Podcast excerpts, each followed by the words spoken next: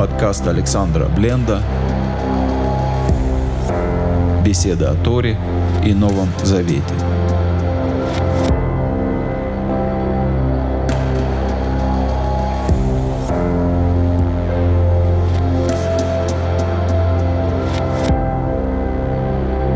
Шалом, дорогие друзья, с вами Александр Бленд. На этой неделе народ Божий начинает изучение второй книги Торы, книги, которая на иврите называется «Шмот», что значит «имена», а в русском переводе более известна под названием «Исход». Эта книга рассказывает, среди прочего, о чудесном избавлении народа Израиля из египетского плена. И пусть изучение этой книги станет благословением для каждого из нас освободиться от какой-то своей зависимости – от какой-то своей несвободы выйти каждому из своего плена, каждый, как усмотрит для него Всевышний. На иврите книга называется, как я уже сказал, «Шмот», что значит «имена», потому как в еврейской традиции принято называть книги Торы по первым словам, по первым значимым словам этих книг. Наша книга начинается словами «И вот имена сынов Израиля, пришедших в Египет с Яковом. Каждый с домом своим пришли они. Далее идет перечисление имен, а в пятом стихе мы читаем «И было всех душ, происшедших от чресл Якова, 70 душ, а Иосиф уже был в Египте». То есть Тора перечисляет нам и имена, и количество пришедших в Египет вместе с Яковом. Список имен мы уже читали раньше, в 48 главе книги Берешит, Поэтому удивительно, почему лаконичная, обычно скупая на лишние слова Торы, Тора вдруг повторяет нам этот список. Вот что говорит по этому поводу один из самых авторитетных комментаторов Торы, Раби Шлома Ицхак, известный как Раши. Хотя Писание перечислило их поименно при жизни их, ведь рассказ в книге Шмот начинается, когда уже умерло это поколение, вновь перечислило их после смерти – показывая, насколько они были дороги Всевышнему. Они уподоблены звездам, которых он выводит и возвращает на прежнее место, по счету их и по именам их, как сказано. И далее он цитирует стих 26 из 40 главы книги Ишаяу. «Тот, кто выводит их воинство по счету, всех их и по именам называет». Это говорит о воинстве небесном, о звездах, о том, что Всевышний знает их и по счету, и по именам. Мы, когда смотрим на небо, смотрим на звезды, нам кажется, что и не сосчитать их. И есть такие профессионалы или любители, которые могут указать, показать на определенные звезды и сказать, вот это Марс, а вот это Венера, вот это, может быть, Меркурий, указать на какие-то созвездия. Но большинство из звезд для нас безвестны. И уж тем более количество звезд для нас бесчетно. Но Всевышний знает, как говорит пророк Ишаяу, и счет их, и имена их. У него есть имя для каждой из звезд. Точно так же и с народом Израиля, точно так же и с народом Божьим, и с нами. Всевышний знает и количество, у него все учтены, и знает каждого по имени. Что такое номер? Номер, число указывает на принадлежность к обществу. Имя – это особое отношение – со Всевышним – это какой-то особенный свет, который каждый из нас несет. Сегодня модно следовать за модой. Модно иногда преображать себя в соответствии с тем, как хотят, чтобы мы выглядели, или как, опять-таки, модно выглядеть, как будет красиво выглядеть, и растворять свое имя в числе, растворяться в массе – и если выделяться, то для того, чтобы опять создать вокруг себя какую-то массу, какую-то новую общину, какую-то новую моду, очень тяжело быть самим собой.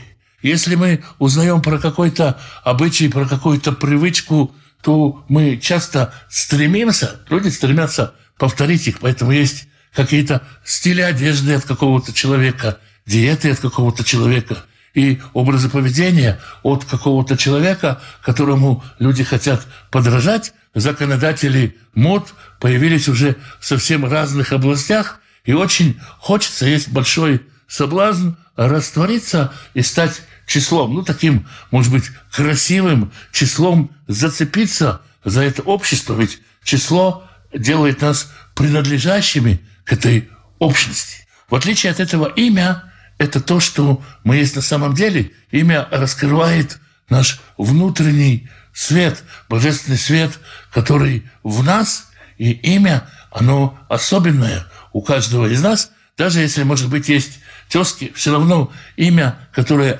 осознаем мы изнутри, оно ощущается так, как никто другой не мог и не может ощутить. Есть случаи, бывали в истории случаи, когда человека хотели сделать только номером в нацистских лагерях. Как мы знаем, у человека просто был номер вытатуирован на руке, и он был этим номером. Иногда и в тюремной системе человеку заставляют говорить, я заключенный номер такой-то, со статьей такой-то, и лишить его какой-то личностности, свести все к номеру. Я не буду говорить о том, хорошо это плохо в пенитенциарной системе, в системе тюрем.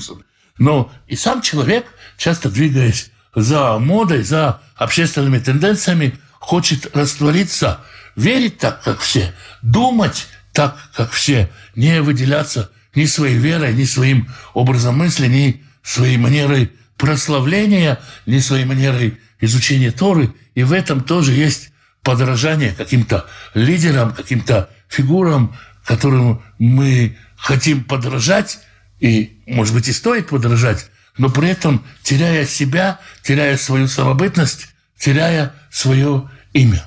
И мы видим, что дорого Всевышнему, что он знает не только счет, что в его общении, в его народе есть не только количество, но есть и имена.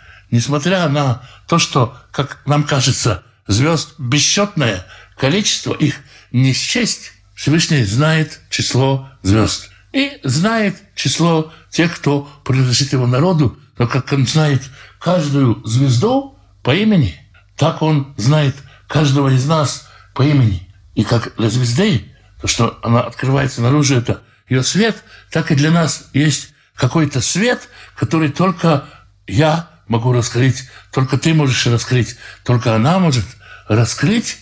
И это наша задача. Если мы живем, то мы понадобились именно сейчас, именно в это время, именно в это время есть что-то, что только мы можем сделать. Это верно в отношении 70 людей, которые спустились вместе с Яковом в Египет. Это верно для каждого из нас. И очень важно не терять имя. Помнить, кто я, что я, какое именно мое предназначение, и не давать моде или каким-то тенденциям это предназначение у меня забрать этот образ мыслей, это мое понимание, эту мою особенность, которую мне дал Всевышний. Это то, что мы можем увидеть из самых первых стихов Торы.